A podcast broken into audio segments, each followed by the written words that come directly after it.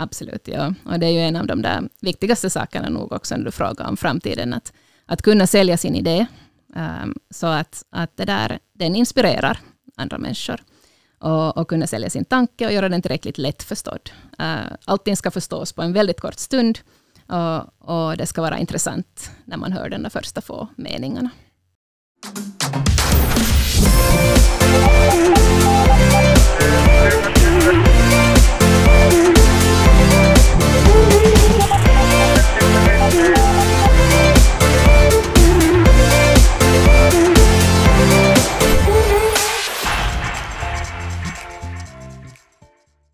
Hej och välkomna till ett nytt avsnitt av Studiestad Åbos podcastserie. En serie var vi diskuterar med alumner från Åbos högskolor. Och dagens gäst är Ida Rönnlund som är Åbo Akademis alumn och VD och doktorand. Du har många titlar. Hej, ja, det stämmer. Du har då, som sagt, du, du är VD, du är doktorand. Det här är kanske titlar som många har hört om tidigare, men men vad betyder det egentligen att man är då en, en VD och, och man är doktorand? Vad liksom, hur, hur ser en typisk arbetsdag ut, eller finns det ens sådana? No, jag måste börja med det här doktorand, så det har lagts en del på is, så att det hör nog inte till VDns vardag. Det finns inte en chans att hinna med, hinna med sånt vid sidan om. Men att, vad betyder det att vara en, en eh, uh, VD? Så, um, för mig, i och med att det som jag jobbar med en startup, Uh, vi heter For Fairies och, och, och, jobbar med matematik. Och, och det, här, det betyder att i en startup så måste man hoppa in och göra mer eller mindre vad som helst. Och, och det där, ta itu med de saker som ingen annan gör. Det är kanske den rollen som en, en VD har i, i en, en startup. Skulle man kunna få kanske lite mer ändå specifikt, några exempel arbetsuppgifter, vad det skulle kunna vara?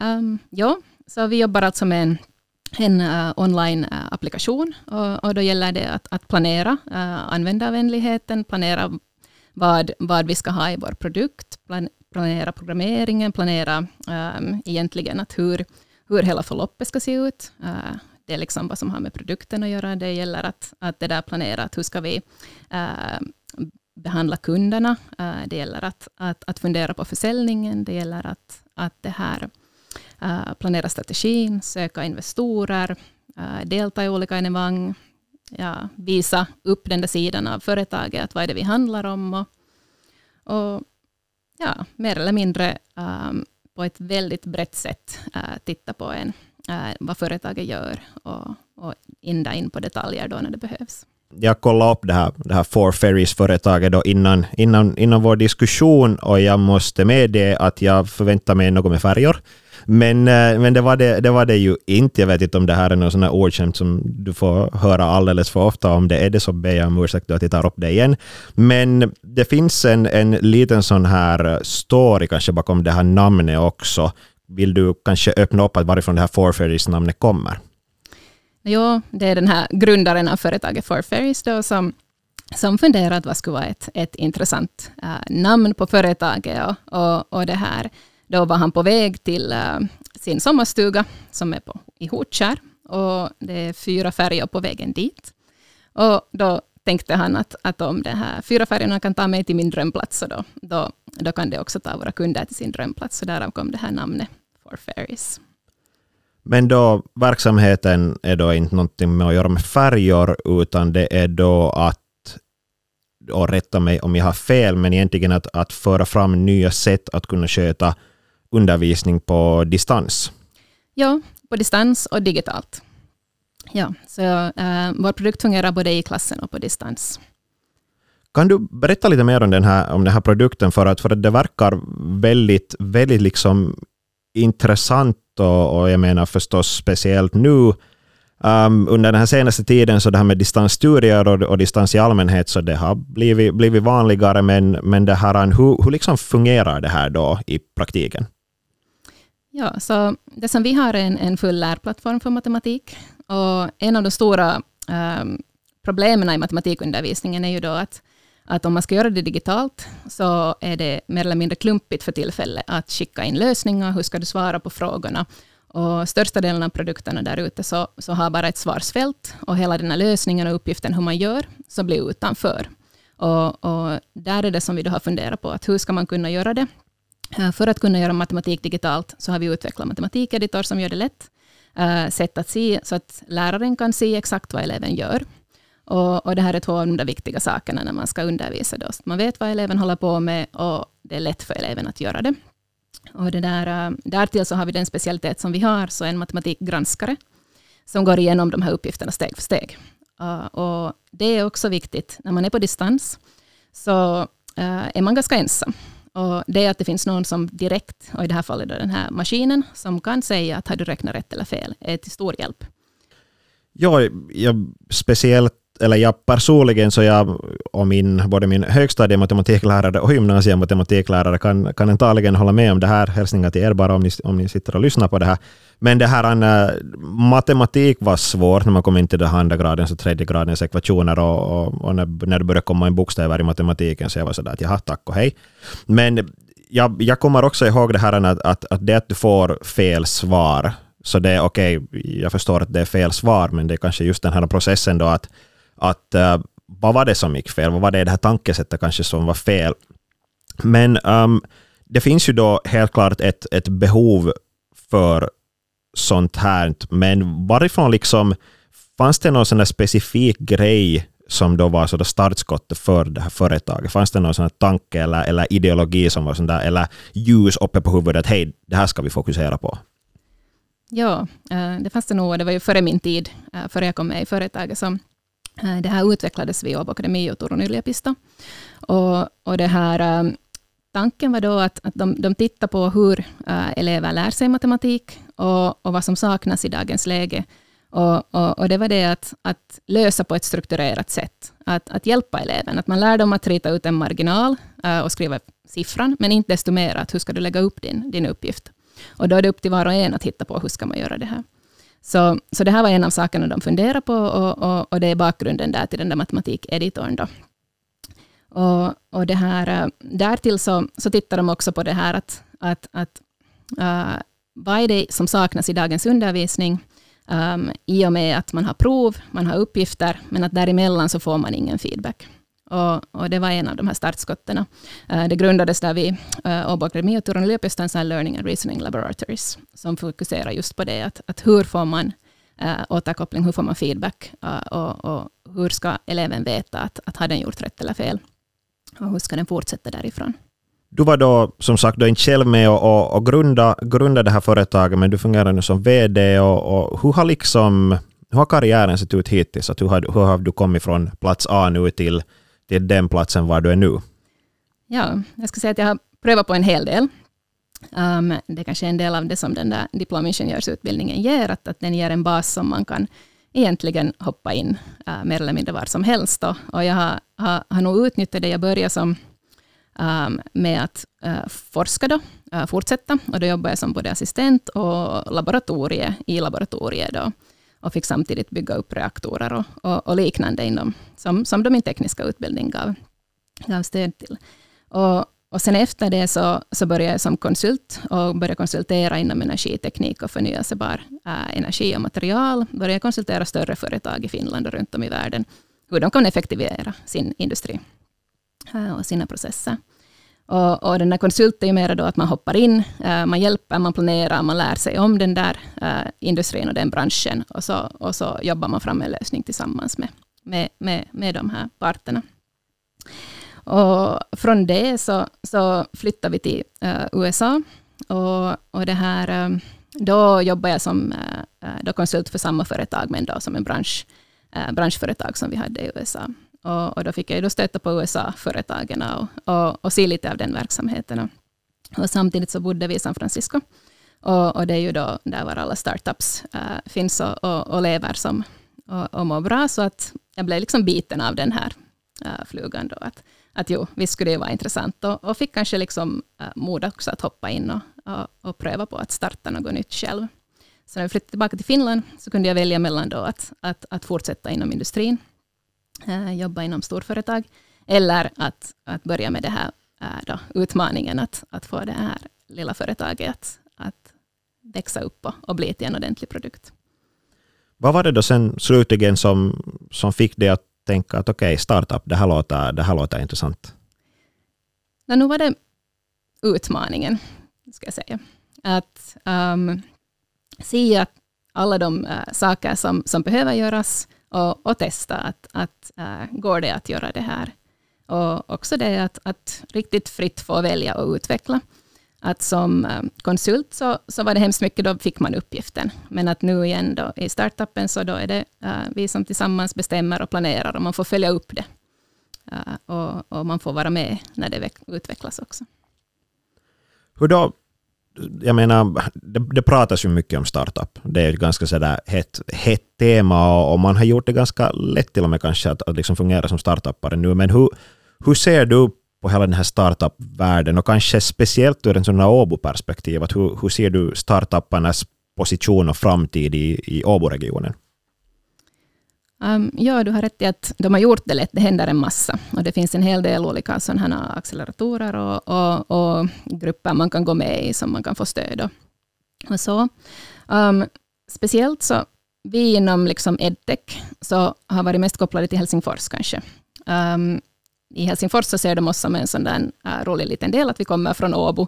Så vi kommer med till deras grejer och får vara med i allting, och så är det Åboborna som är där. Och, och, och det är riktigt roligt att ha den rollen. Uh, jag vet att det finns i Åbo, det händer en del, uh, men det känns som att det håller på att växa upp. Och i och med att det inte finns så många inom samma bransch, edtech, så har det kanske inte uh, varit det intressantaste i Åbo. Och, och, därför så har det varit mera aktuellt att vara med där i Helsingfors startup-värld. Med, och med edtech så menar du då education technology? Ja. ja, okay. ja. Tänk, tänk, bara för, ja. oss, för oss vanliga dödliga som inte förstår terminologin, så, ja. så vet vi också vad det, vad det då är. Men, men okej, okay, så här när man, när man lyssnar på kanske den din karriär, så eller som jag som, som sån här karriärplanerare som, som diskuterar mycket med, med högskolestuderande, så de får ofta en sån här bild när individer berättar om, om sin karriär, och jag, jag, vet att jag själv gör samma grej också, att, att det känns väldigt linjärt. Att det är så, jag får dit och sen så får jag dit och sen så får jag dit och det, allt, allt verkar väldigt så liksom planerat i förväg, det liksom allt går som man planerar och, och så vidare. Men hur, hur ser du liksom på den här på den här vägen? Är det så där att det är liksom, nej men okej, jag var vid plats A och så visste jag att nu till nästa far till plats B och plats C och plats D, att det var så förhandsplanerat eller var slumpen med här också? Ja, jag skulle säga att jag själv såg på saken på det sättet när jag var, var yngre då, när jag studerade, som att det är linjärt och att, att jag planerar. Nu hade jag visioner, att vad ska jag bli? Och jag skulle säga att jag följde min, jag liksom uppfyllde den saken, lärde mig den saken för att lära mig nästa, tills jag kom till det skede var jag skulle ha villa, var jag skulle ha varit färdig att ta det som jag hade satt som mål. Att då börja som någon sorts sån här um, mellanchef på ett större företag uh, inom industrin. Och när jag fick den chansen så då hoppade jag av min bana och bestämde att nej, inte det är ju det jag riktigt vill testa nu. Och jag skulle säga att ja, slumpen delvis, um, men kanske mest det att man gör olika saker. Mm. Så jag tror att varje sån extra sak man gör, var, varje sak man är med och prövar lite här och där, så det öppnar nya dörrar. Och då har man att välja mellan. Så att, att bara se till att man är där när de där chanserna finns, så, så då, är, då är det fullt av möjligheter. Ja, det är ju det som är ganska roligt också. Man pratar ju ändå relativt mycket så pratar man om slumpen och många har den här tanken då att nej, okay, det är slumpen som, som gör då att, att ens karriär ser ut på ett visst sätt. Men det är ju ändå som du säger, man måste lägga sig själv i den där situationen. Jag menar, ingen kommer att knacka på dörren och säga hej här, här, har, här har du alternativ och vill, här vill du göra de här, de här grejerna. Du måste ju ändå söka dig till de där situationerna och faktiskt göra dem. Men så här kanske då från, från eh, en studerandes vinkel, så har du, har du något tips på så här just så att man, man söker sig till de här situationerna, så något tips att hur kan man göra det här under studietiden? Eller hur har kanske dina då studier påverkat då den här, din bana?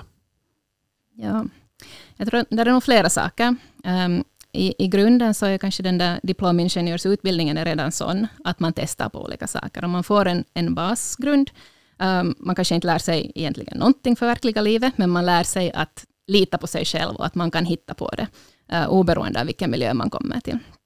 Uh, så det, det, är en bra där i utbildningen. Sen tror jag att um, i Åbo så, så har man en stark kontakt i alla olika utbildningar.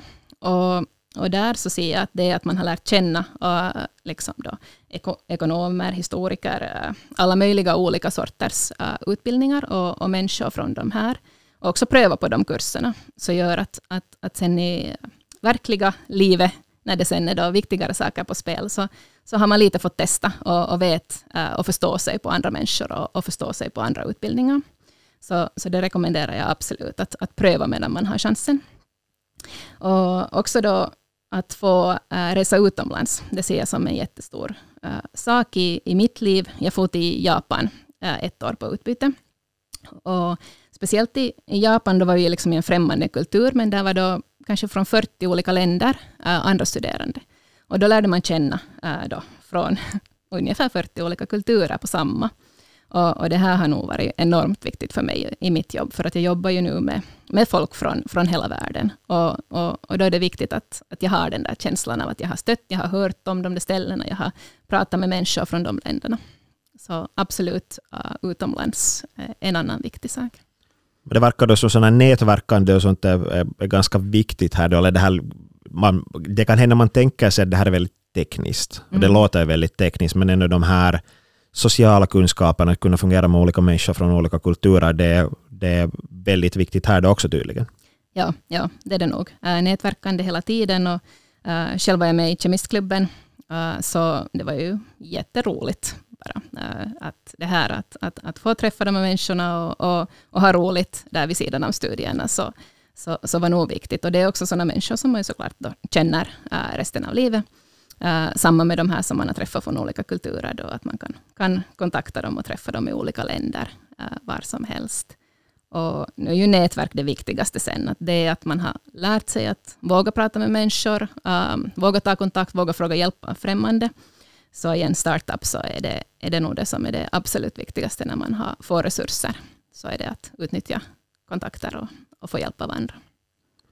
Om man då tänker på det här som kanske sådana kunskapssaker som du känner att, att du behöver just nu och kanske också hela den här branschen behöver just nu i närframtiden men också sen lite längre fra, i, i framtiden. Så vad, vad, vad, ser du, vad ser du för trender som kommer att påverka hela den här branschen nu som, som helhet?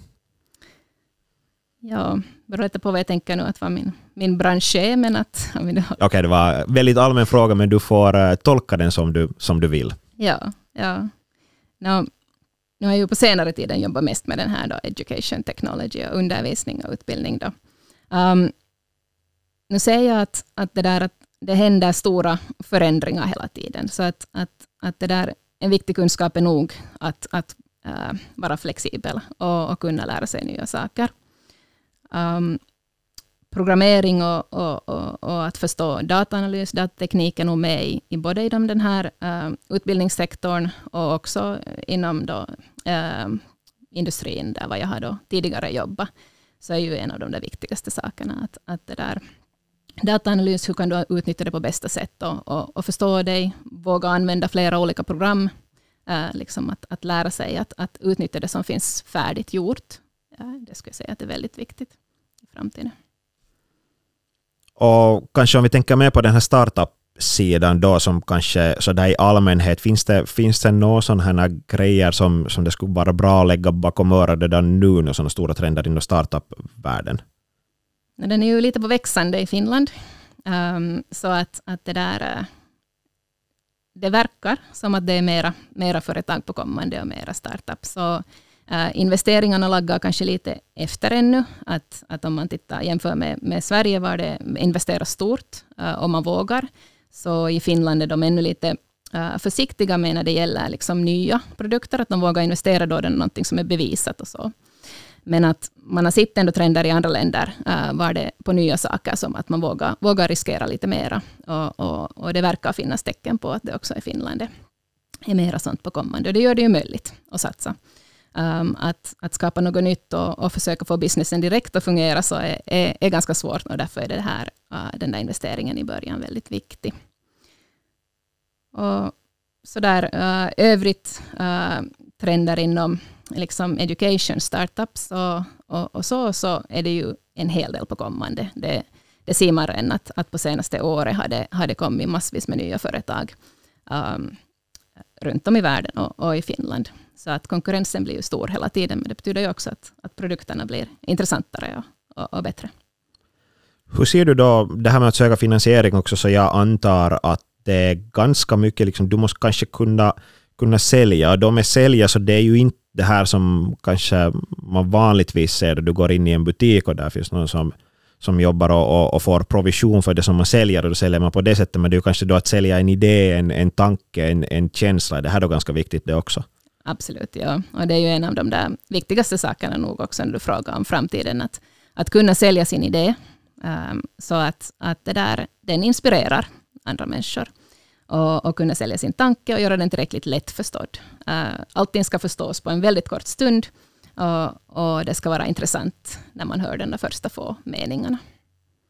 Så lite sån där elevator speech som man brukar prata om, du ska få allt väsentligt i en sådär 45 till en och en halv minut. Sen förstås, jag menar du kan, du kan förstås berätta mera också, men, men du borde träna upp en sån där att det här liksom kort, koncist, effektivt, konkret in i en sån här helhet.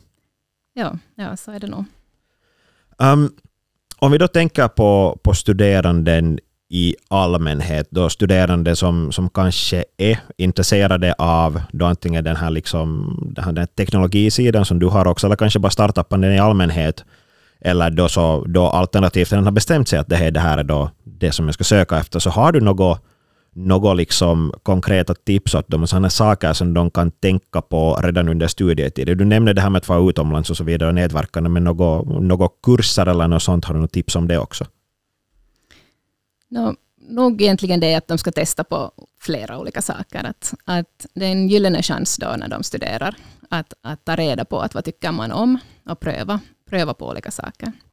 Och sen också nog att, att, att det där försöka lära sig de där grunderna ordentligt. Att allt som, som man, äh, eller som jag själv har försökt så här bara lära mig utan till så har jag inte egentligen fastnat. Äh, och då har det inte varit någon nytta av det. Men att det som man har förstått Eh, man har vågat fråga, man har vågat ta reda på saker och, och rätt ut det och, och försökt förstå. Så, så, så det är sånt som sen har varit jättelätt sen i resten av, resten av livet. Mm.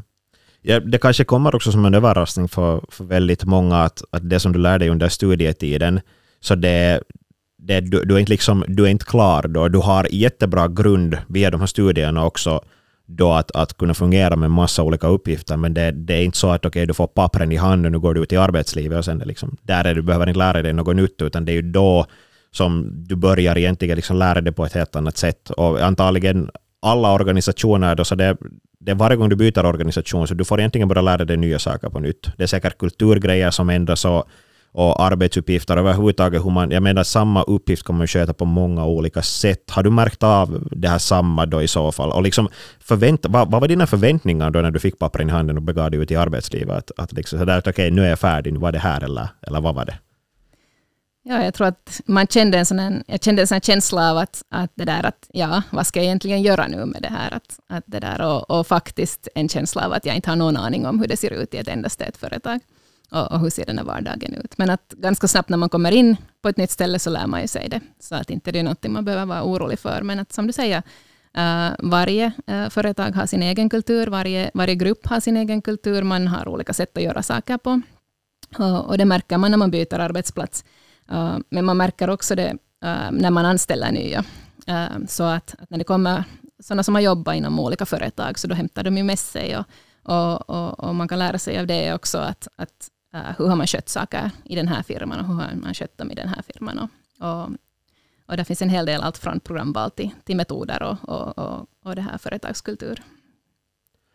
Är det då så att, att du i, i egenskap av den här VD, VD-rollen också så rekryterar du mycket, intervjuar du människor, träffar du människor?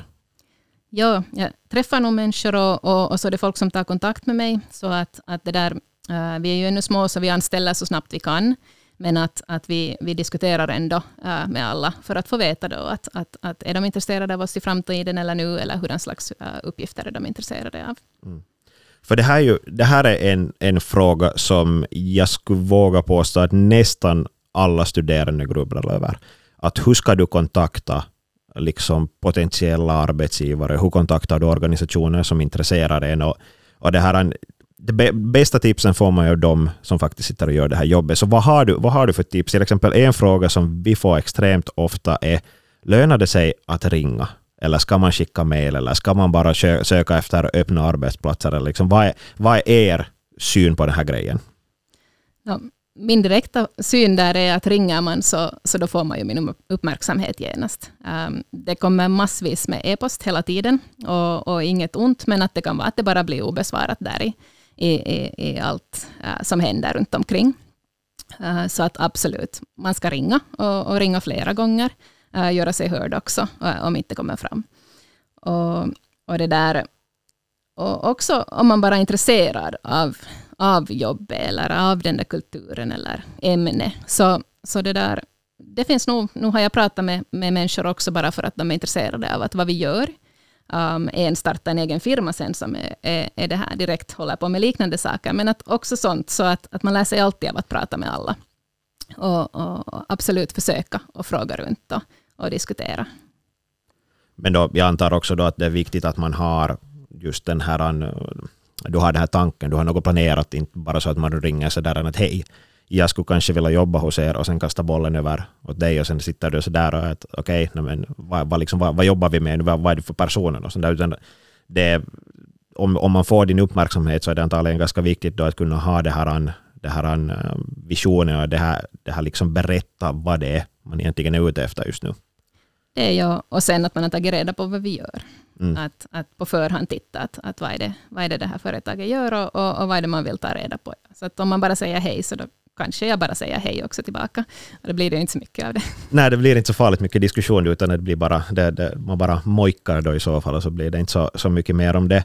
Um, jag skulle lite vilja, vilja återkomma till det här också, det här med konsult och USA. Jag vet att det är många som då sitter och tänker, inte bara då liksom diplomingenjörer utan studerande i allmänhet, som funderar då att, att okej, okay, utomlands skulle kunna vara intressant. Men jag menar, det är ju många saker som man måste tänka på i så fall, att om man då, om man då flyttar utomlands. Så, va, så hur, hur ser du, om du blickar tillbaka, så hur kändes det att åka utomlands? Var det ett lätt beslut? Var, tog det länge att göra beslutet? Hur var den här praktiska delen då? Och kanske fanns det några kulturchockar samtidigt? Mm. Um, vi flyttade hela familjen. Så att, att jag hade två döttrar, uh, tonåringar och, och, och sen min man. Och vi flyttade via hans jobb. Så att, att det där eh, beslutet, länge funderade vi. Uh, att, att vill vi eller vill vi inte? Uh, och, och sen när vi äntligen bestämde att ja, vi vill, så kändes det särskilt svårt att få iväg, uh, fast hela familjen då skulle ändra sin, alla skulle hitta sin nya plats och, och, och pröva. Det var så pass spännande. Jag vet att min dotter ritade upp på sin vägg en plansch där det stod att hennes, vad hon vill ha av huset. Liksom, det skulle vara en simbassäng och det skulle vara tennisplan och allt det här. Värsta kraven att det går faktiskt att förverkliga i, i, i Kalifornien. Så att, att, att det där, alla fick någonting att se fram emot och då var det lätt att fara iväg. Uh, en hel del uh, beslutsprocess, eller liksom sådana här papper som skulle då, uh, fyllas i och, och hur man skulle få alla, alla lov och sånt här är det. Men att, att det där, har man någon institution som hjälper en där på vägen så, så, så är det ju nog ganska lätt. Och lite måste man sätta sig in i lagtexter också kanske själv, för att annars så kan det vara att det dröjer ut på tiden. Men det verkar då som det gick ändå relativt smärtlöst, hela den här flytten. Ja, det ska jag nog säga. Packa ihop huset och sen efter att man har gjort det en gång så känns det ganska lätt att, att göra det på nytt. Uh, det skulle jag nog säga. Att, att, att, det där, att nu håller vi och funderar att vad är nästa land, vart vi skulle kunna åka okay. iväg. Ehm, um, kulturchock, ja den kommer smygandes. Uh, vi var två år utomlands. Och, och det här uh, första halvåret var ju bara en liksom, turistgrej, uh, att, att man åkte runt och tittade på allting och allt var fantastiskt och ljuvligt och människorna där härliga. Sen började man liksom sakna sitt eget. Och, och, och jag ska säga att när vi ett år, så då hade man vant sig vid allting. Och, och sen kan man börja liksom lära sig den där nya kulturen. Att det är nog allt är annorlunda, fast det är så där lika. Att USA är ju inte särskilt annorlunda än Finland egentligen, men att ändå så, så finns det saker som man ska lära sig att, att, att det där, äh, tycka om eller inte tycka om. Man ska hitta sig själv där i den där nya kulturen. Det finns säkert också stora skillnader mellan delstaterna. Där jag menar, det, är inte, mm. det är inte som att till Finland åka från egentliga Finland till, till Nyland eller, eller så där, eller, eller till Lappland, utan de här skillnaderna kan vara ganska stora också, helt med delstater bredvid varandra. Ja, absolut. Ja. Eh, de är ju som olika länder. Mm. Det här, om vi tar och, och, tar ett steg liksom bakåt, om du blickar tillbaka då på, på din karriär och, och vi säger så här att om du skulle kunna ta en diskussion med ditt 20-åriga jag och kunna liksom så här med den kunskapen och de erfarenheter som du har, har nu, så vad skulle, du, vad skulle du säga åt dig själv? Skulle du ha några livsvisdomar och något tips eller, och liksom som du skulle kunna då, eller som du skulle vilja berätta åt dig själv? Jag tror nog att jag bara skulle säga att, att, att kör på med det som du, du tror på. Uh, försök, uh, pröva på olika saker. Och, och ge inte upp. Um, det kan kännas svårt ibland att göra saker, men att, att det här... Uh, jag skulle säga att varje dag när det händer någonting, en motgång, så händer det också en positiv sak. Så att om det råkar sig att motgången kommer först, ska man bara vänta på den där positiva saken. Det där, jag, jag gillar det där, det där som du sa, att, att varje gång det, eller det kommer dagar som det kommer motgångar, men då det händer också positiva saker. Man kanske inte alltid ser det i situationen, men det händer ju nog. Men det var, det var tydligen en svår fråga. Det är inte så ofta som man tar det steget tillbaka och blickar tillbaka och tänker så här, vänta nu till att om, om jag för 20 år eller mitt, mitt, mitt 20-åriga jag så, så skulle blicka tillbaka och se på läget just nu så skulle det kännas ganska bra. Men det är inte, man gör inte så ofta antagligen. Nej, jag hade nog aldrig funderat på det där mm. tidigare. Men det berättar ju också något om ens egen situation. Då. Så jag menar om, om du blickar tillbaka och tänker sådär att ja, att inte skulle jag kanske säga att, att göra en total 180 grader och göra något annat, så då är det väl en ganska bra situation ändå som du har just nu. Ja, jag tror nog att jag är helt nöjd med alla, alla saker jag har gjort så att, och, och vart jag har kommit. Så, så egentligen är det bara att säga att kör på. Mm. Det här är en uh, sån här liten lätt, lättsam fråga här, här till slut. Jag, jag gillar att ha sådana också, men om vi far ännu längre tillbaka i tiden.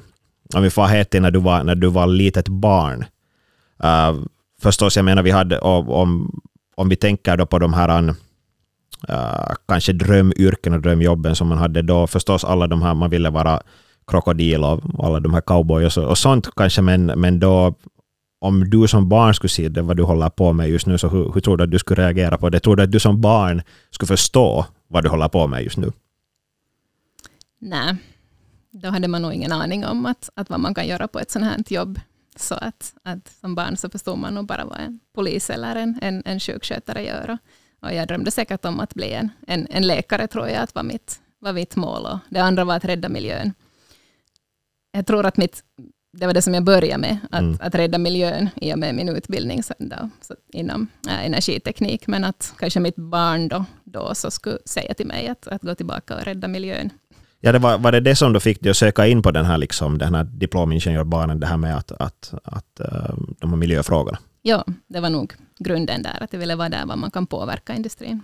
Men det var ju något skede då så, så ändrade de mer till liksom sån här utbildningsrelaterade mm. saker. Var, när, när var det? Jag tror att jag alltid har tyckt om att lära ut. Så att det är någonting i mig som jag inte förstod som barn, men att som jag nog ändå hjälpte mina kompisar äh, i matematik när jag var liten och, och har alltid tyckt om att lära. Um, så att, att i princip så fick jag en chans att, att testa det då, uh, då i och med det här nya företaget.